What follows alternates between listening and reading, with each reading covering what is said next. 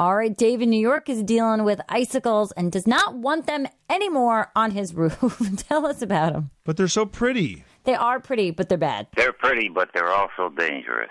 I got one that hangs on the back back of the roof over here.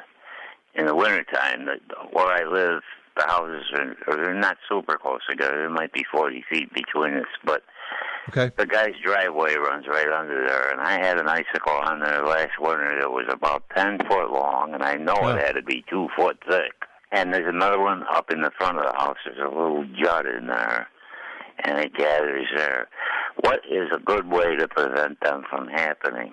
Well, here's the thing. Icicles form when the heat from your house escapes through your ceiling, gets into the attic, and then melts the snow immediately right above the heated space.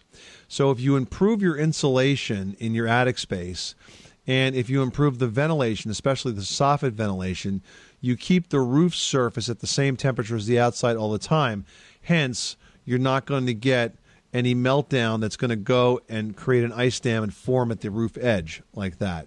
So it really comes down to improving Uh, insulation first and then attic ventilation second. And those two things together, Dave, can stop the icicles from forming. But I still think they're pretty. Thanks so much for calling us at eight eight eight Money Pit.